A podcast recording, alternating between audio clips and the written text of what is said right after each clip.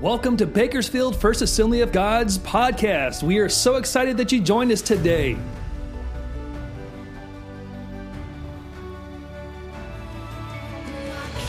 Our lead pastor, Pastor James Lair, is fired up and ready to preach. I hope you enjoy this sermon. Judah, as a people and a nation, had been in captivity for 70 years in Babylon. And God was going to bring them back home and restore them to Jerusalem. But first they needed to finish rebuilding the temple. And it was Zechariah's job to challenge the people to do just that. And he had these many visions, and visions of the first coming of Christ as well as the second coming of Christ. And so Zechariah has a vision in chapter 2, verse 1, which says, "Then I looked up, and there before me was a man with a measuring line in his hand. I asked, 'Where are you going?' He answered me, 'To measure Jerusalem to find out how wide and how long it is.' Then the angel who was speaking to me left, and another angel came to meet him and said to him, 'Run, tell that young man, Jerusalem will be a city without walls because of the great number of men and livestock in it. And I myself will be a wall of fire around it, declares the Lord, and I will be its glory within. Come, flee from the land of the north, declares the Lord, for I have scattered you to the four winds of heaven, declares the Lord. Come, O Zion, escape, you who live in the daughter of Babylon.'" Let's pray. Lord Jesus, we thank you for the power of your word. God, it is living and active and sharper than any two-edged sword. Lord, I pray that that sword would do surgery on our hearts today. There are people here, God, that need a word from you. God, there are those that are discouraged, Lord, and downtrodden, those who need hope. And so, Father, I pray that as I preach this message that you've laid on my heart, that it would resonate with people's hearts as well. God, we want to hear from you. We've worshiped you. We've entered into your presence. And, Lord, we now sit at your feet and are ready to receive whatever you have for us. God, it may be an encouragement. It may be a gentle rebuke.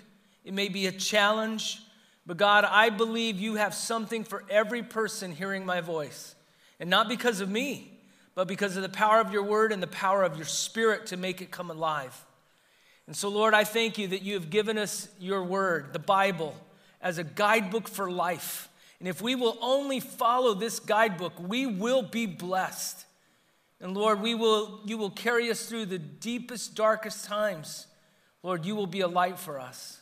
Because you said in your word is a lamp unto my feet, a light unto my path. And so, God, we give you freedom to move in our lives. Holy Spirit, I pray you would touch and challenge us. In Jesus' name, amen. For the sake of review, I want to just highlight a few things I preached last Sunday. Zechariah saw a man with a measuring line or a measuring rod or a tape measure in today's vernacular in his hand. And it represented hope of the exiles returning to Jerusalem and being restored and rebuilding their city. And this returning and restoration could not take place until they finished building the temple. And before our complete restoration, we must restore and rebuild this temple, which is the temple of the Holy Spirit, our very selves. And before this, we realize God is still working on each and every one of us. How many know God's not done with you yet? God's not, as long as you take a breath, God's working on you. And we need that work. We need to be restored and repaired and rejuvenated in our soul. And the Lord said someday Jerusalem would be a city without walls. Now, this is unheard of. In Bible times, a city always had walls. It was for their protection and their safety. But the Lord said that Jerusalem wouldn't need walls because of its divine protection. In fact, walls would hold them back from how God wanted to bless them and extend and expand. And the same is true of us. We've made walls to keep people out, try to keep circumstances out, keep pain out. But I want you to know that those walls also keep out what God has for us at times, how he wants to bless us, how he wants to grow us. And so we no longer need walls of our own making. The Lord wants to bless us. And there's no need for us to shelter ourselves behind our self-made walls for self-preservation because our security is in Jesus Christ. Because walls don't always work. And the people of Jerusalem would no longer need walls for this reason. The Lord would be a wall of fire around them. I'd rather have the Lord as a wall of fire than a wall of rocks surrounding me. And we no longer need walls that we've put up, because the Lord will be a wall of fire around us. And the Lord's glory will be within us as we reflect His glory. We are changed and transformed into His likeness. Before the Lord can do all this rebuilding and restoration and restoring, there's some things we must do. You see, God had warned Judah and Israel for generations what would happen. He told them what would happen if they obeyed Him. There would be blessing. They would thrive in the promised land. There would be such fruitfulness. But if they disobeyed, they would lose the land. They would be driven out of the land. They would be scattered among the nations. And God warned them before this ever happened. He warned them time and time again. And look at Leviticus 26:14. The Lord is warning them before they'd even gone into the promised land. He's warning them. But if you do not listen to me and carry out all these commands, and if you reject my decrees and abhor my laws, and fail to carry out all of my commands and so violate my covenant. Drop down to verse 33. There's a lot of things that happened in between there. But he says, I will scatter you among the nations and will draw out my sword and pursue you.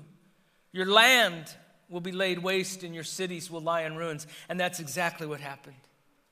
Israel, the kingdom to the north, fell first to the empire of the Assyrians, and they were scattered. That's why we call them the lost 10 tribes of Israel.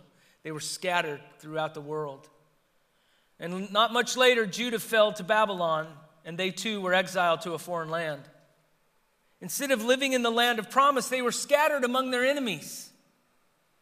So what can we glean from this? Number one, disobedience drives us to be scattered. God brings obedience, calls us to obey because He wants to bless us. He wants life to go well for us. But if we persist in disobedience, like the Israelites and those in Judah did for hundreds of years, they kept persisting in disobedience, it'll eventually drive you out of the promised land of God and what the Lord has for you. And we will feel scattered. And some of us have experienced this scattering. We've walked away from the Lord, and we've become lost, alienated, and estranged. We call this the prodigal because of the famous story in the Bible, the lost son. But I want you to know that there is hope for every prodigal to come home. And there is a promise for everyone who has a wayward child or grandchild or brother or sister or mother or father, grandparent. If you know of someone in your life that knew the Lord but has walked away, is not living the life, is not serving the Lord, I have a promise for you. And I think this promise is so important that you need to highlight it in your Bible. You need to write it on a Post-it note, slap it on your refrigerator, or put it on your mirror like my mom used to do when I was in high school. She'd write scriptures in black marker on my mirror. I wonder what she was trying to tell me. Trying to get ready, trying to look for pimples on my face, and I've got all this writing on the scripture, my mirror. But I want to encourage you today, because God's promises are yes and amen. They're going to happen. But we have a part to play. We must believe it. We must claim it. And we must trust and have the faith that God's going to fulfill His word. And so if you have a prodigal in your family, if there's someone you know that is lost, I encourage you to make this your daily prayer for them. Look at Isaiah 43, verses 5 through 7. I like it in the Message Bible, but any translation is phenomenal. Listen to this promise from God. So don't be afraid. I am with you. I'll round up all your scattered children. There it is, the scattering. I'll round up all your scattered children. Pull them in from east and west. I'll send orders north and south, the four winds. Send them back.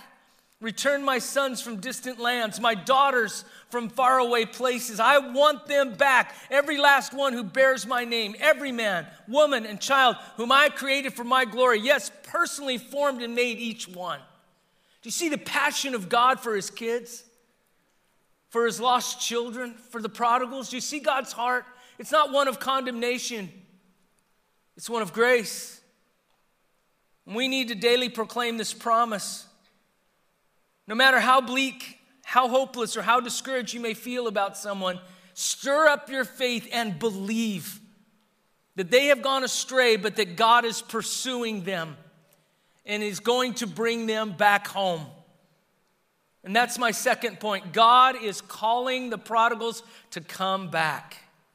I believe there's a season of grace that is in the world today. And I am believing and proclaiming that our churches are going to be filled with prodigals who had known the Lord and walked away, but now they're ready to come home. God wants them back, every last one. Do you see the urging and the urgency, the immediacy and the imploring? God says, come and flee, come and escape from Babylon and the daughters of Babylon. He's saying, flee from your sin, escape from the world, and come home to your heavenly Father. Do you sense the longing and yearning and even the aching of the heart of God? Do you hear the hope, though, and the anticipation and even excitement of a father waiting for the return of his children? As most of you know, my daughter and her husband and my two grandsons are missionaries. And they were overseas for 3 years. And I'm telling you, when they finally had a date, they had a plane ticket when they were going to come home for a year. Man, I had that date ready, and I had so much excitement and anticipation for those two little boys. Yeah, the kids were kind of important, but it was the grandchildren. I was so excited. Couldn't wait. I'm telling you, I have never known love like this in my life than for grandchildren. If I'd have known this, I'd have had them first. This is just awesome. And God has this same love and longing for his children, especially the children who have gone astray. We see this sense of elation and excitement in the story of the prodigal son. Now, this is a powerful story. Jesus talks about lost coin and a lost sheep and a lost son. And so you know the story of the prodigal. He wanted his inheritance now. He didn't want to wait for his dad to die. And it was actually a very offensive thing to demand your inheritance early. You were saying, I wish you were dead, Dad. And so he pierced the heart of his father by demanding his inheritance. And he got all that money. And just what happens to sometimes people, professional athletes, all of a sudden they've gone from nothing to millions. And he had all this money at his disposal, and he spent it and blew it on alcohol and drugs and prostitutes and women. I mean, he just spent it all until it was gone. I mean, no, it doesn't last forever. And he ran out of money, and he found himself feeding pigs for a living. And so let's pick up the story there. Luke 15, verse 17. And when he came to his senses, when you're eating with pigs, it'll wake you up. Just the smell will wake you up. When he came to his senses, he said, how many of my father's hired men have food to spare? And here I am starving to death. I will set out and go back to my father and say to him, Father, I have sinned against heaven and against you. I'm no longer worthy to be called your son. Make me like one of your hired men. So he got up. And he went to his father. Now listen to this. But while he was still a long way off, his father saw him and was filled with compassion for him and ran to his son, threw his arms around him and kissed him. Isn't that awesome? The father was looking for him, waiting for him. And when he finally saw him a long ways off, he didn't show condemnation. It says that he was filled with compassion. This is how God responds to every prodigal that comes home. Do you see the excitement? Can you imagine his unbridled joy? Before the Israelites could be restored, they had to return like prodigals from a foreign land to which they had been scattered. The reality is sometimes you have to eat with pigs before you come to your senses. When you realize, what am I doing here? I don't belong here. This is not for me. And so the only way we're going to get right with God is number 3, we must leave the past and the places where we were scattered. The only way we're going to get back to that place of a right relationship with the Lord is we got to come back. Guess what? He didn't leave. We did. The prodigal had to leave the pigs and make his way back home. The Israelites had to leave the foreign lands where they were living in Babylon and elsewhere. And here's what's so perplexing and disappointing. Not all the exiles wanted to come back home. Many of the people stayed in Babylon. They had the freedom to go back to Israel, but they decided to stay in Babylon instead. The Life Application Bible explains it this way. Many of the captive Israelites did not return to Jerusalem because they had become accustomed to the security and wealth they had in Babylon. But Zechariah instructed them to leave Babylon quickly. This was an urgent request because Babylon would be destroyed and its decadent culture would cause God's people to forget their spiritual priorities. A vast majority of the Israelites rejected these warnings and remained in Babylon. Isn't that stunning that they would stay in the land of captivity? And it would take several waves over several years of exiles returning to Jerusalem. They had become accustomed to living in Babylon. My fourth point this morning is this: we can get too comfortable in our captivity. You know, when we go into captivity, whether it's sin or any kind of dysfunction or struggle we may have, anything that holds us captive, it can be fear, it can be anything. But after a while, we learn to live with it instead of become free of it. I want you to know, God wants you to be free. He doesn't want you to live in bondage. He does not want you to live in captivity. But the problem is, we get comfortable. You know, Babylon was a beautiful city. Now, it wasn't home, but it was pretty. And they actually started to settle in and prosper there. We may become accustomed to Babylon. Yeah, some of us have learned to function in our dysfunction. But how many know it's still dysfunction? What is unhealthy for us has become normal to us. We've gotten used to it. We've gotten used to the bad habits or the struggles or the battle, the mental battle. We've become accustomed to it, and we're more afraid to get better than to stay where we're at. You see, Babylon seemed more safe and secure than Israel because they had to go back. They didn't even have the wall finished in Jerusalem. You want me to go back to a city that doesn't have walls in a dangerous place while I'm nice and safe and secure here in Babylon? Well, here's the irony. They weren't safe and secure in Babylon. Babylon got conquered by the Medes and the Persians.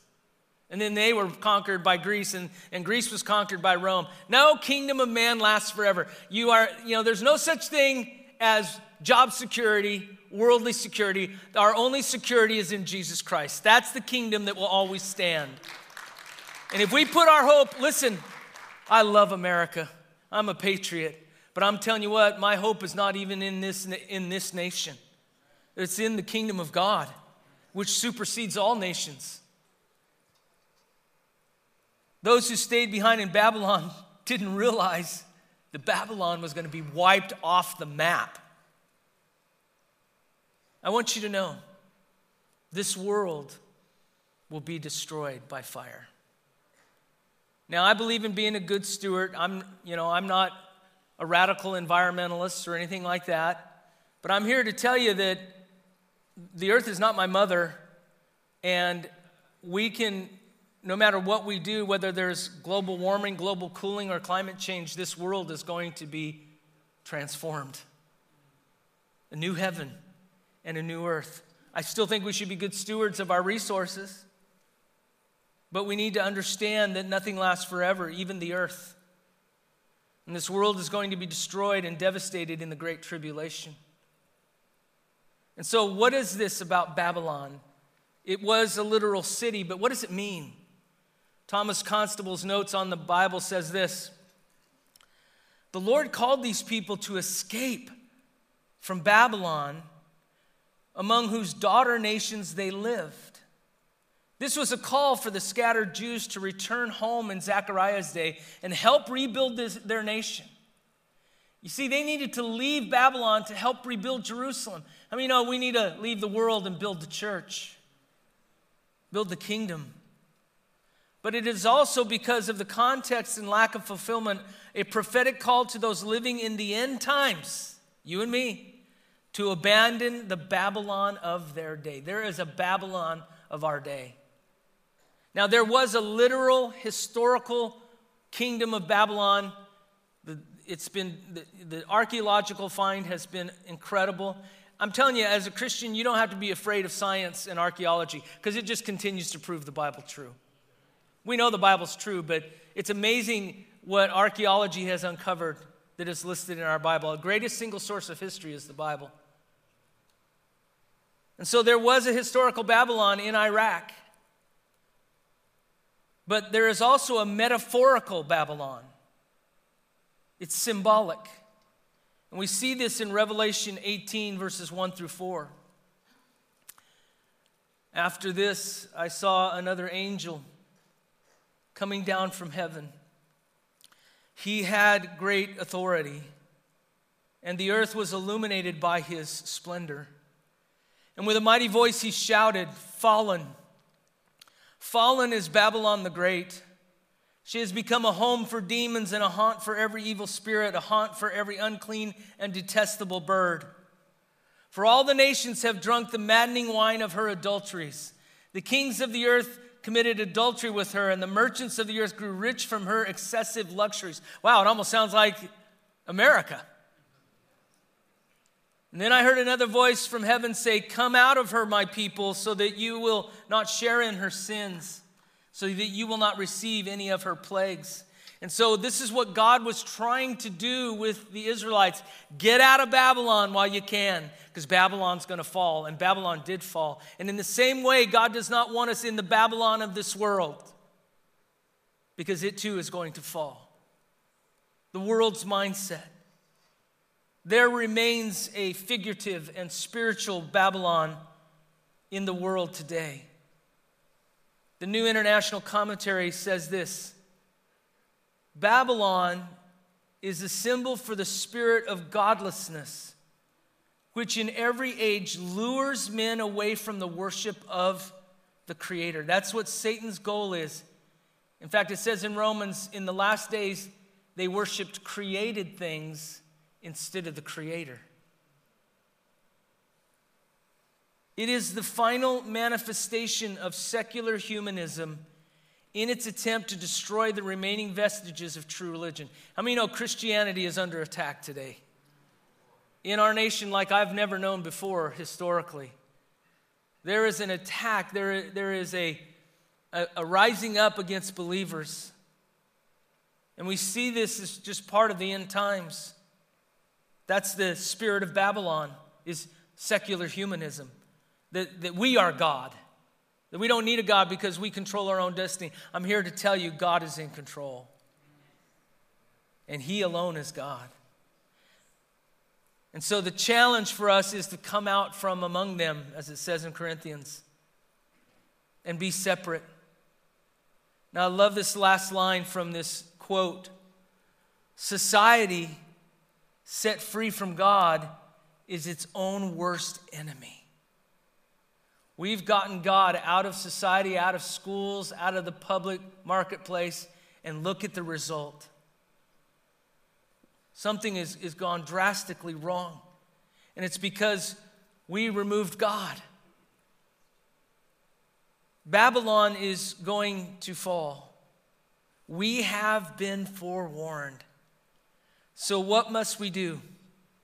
The Expositor's Bible Commentary says this: Christians are to separate themselves ideologically and, if necessary, physically from all the forms of Babylon.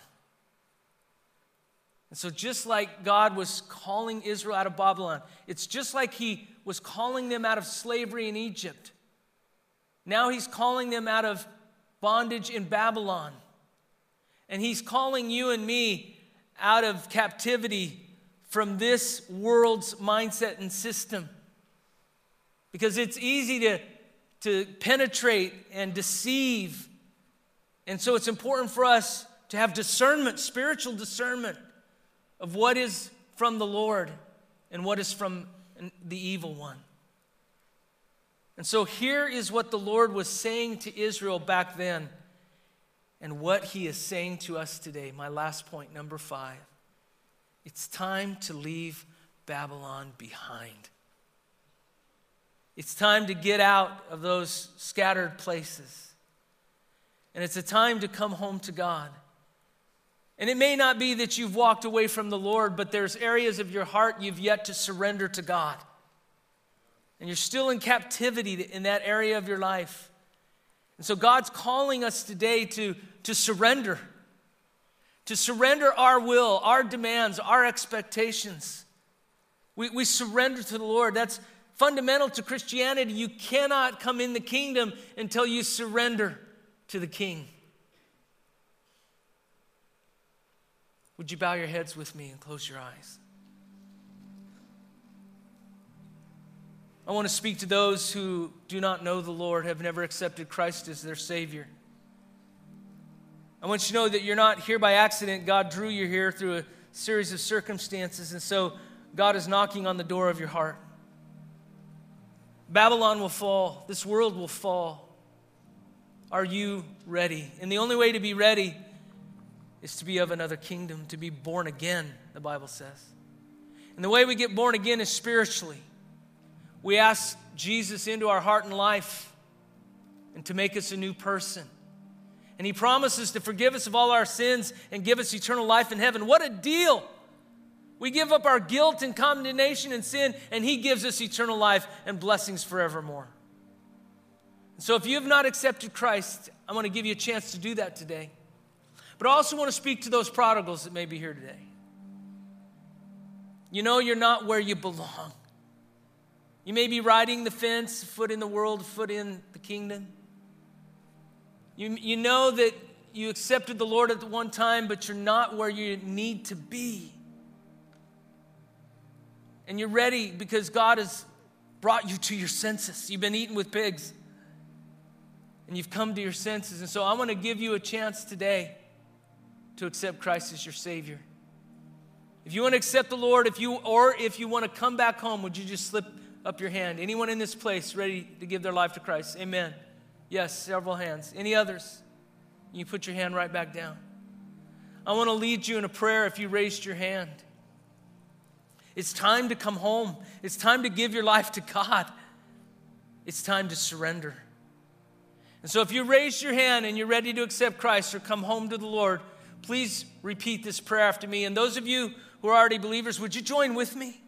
Would you join with them as well so they don't feel alone? They're part of a family.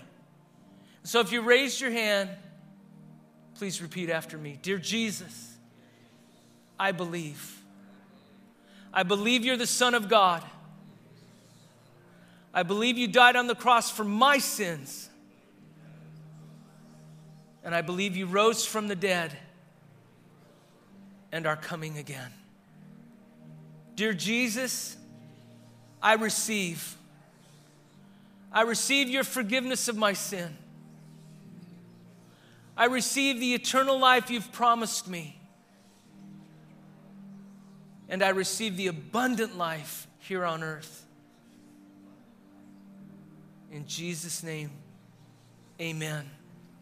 If you prayed that prayer, we ask you just to fill out the card that's in the pew in front of you, the info card. And just check that box that you gave your life to Christ today, because we want to contact you and we want to get you on that right journey with the Lord. I want to do one more prayer before I dismiss. And again, would you just bow your heads and close your eyes? This is before the Lord. Is there a prodigal in your life? Someone you're concerned about? You're burdened.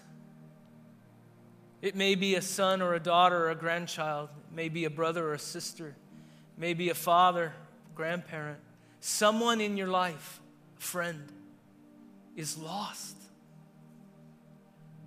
They're lost. That's what the prodigal means. They're lost. If that's you and you want me to pray with you, would you just slip up your hand? You have a prodigal in your life, that you're believing God for. Amen. All hands raised. You put your hands down. I encourage you to write out that scripture, put it on your mirror, put it on your fridge, and make that claim that they're coming home. Lord Jesus, you saw every hand that was raised. We're all burdened by someone who has fallen away. Someone who has demanded their inheritance early, so to speak, and has gone back to the world. And so, Lord, we're believing that you're going to bring them home.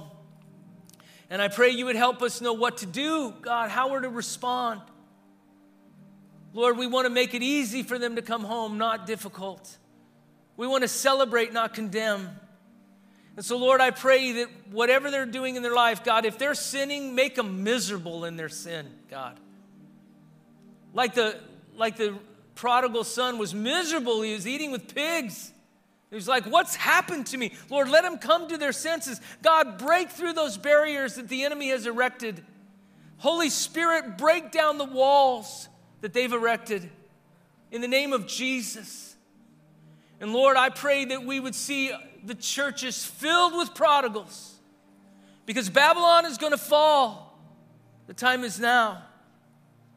And so, Lord, we commit to praying daily for the prodigals. Fill the church with sons and daughters who have come home. In Jesus' name we all pray. Amen. Would you stand with me? The Lord bless you and keep you. The Lord make his face shine upon you and be gracious to you. The Lord turn his face toward you and give you peace. I want to let you know there will be people up here willing to pray for you if you need prayer, or if you just want to kneel in the altar. We always want to allow the service to end in an altar time. God bless you. I hope you'll join us for prayer tonight. God bless. Thank you for tuning in today. We are so excited that you joined us. If you chose to say yes to Christ today, we would love for you to text the word Born Again, all one word, to 94090. By doing so, you will receive more information on your next steps in following Christ. We meet every Sunday at 8:30 and 11 a.m. right here in Bakersfield, California, at 4901 California Avenue. We would love for you to join us in person. Also, we have a live stream service at 11 a.m. every Sunday morning. You can find us on YouTube and Facebook. If you'd like more information about Bakersfield First Assembly of God, you can search us on the internet at bakersfieldfirst.com. Thank you for joining us today, and have a blessed week.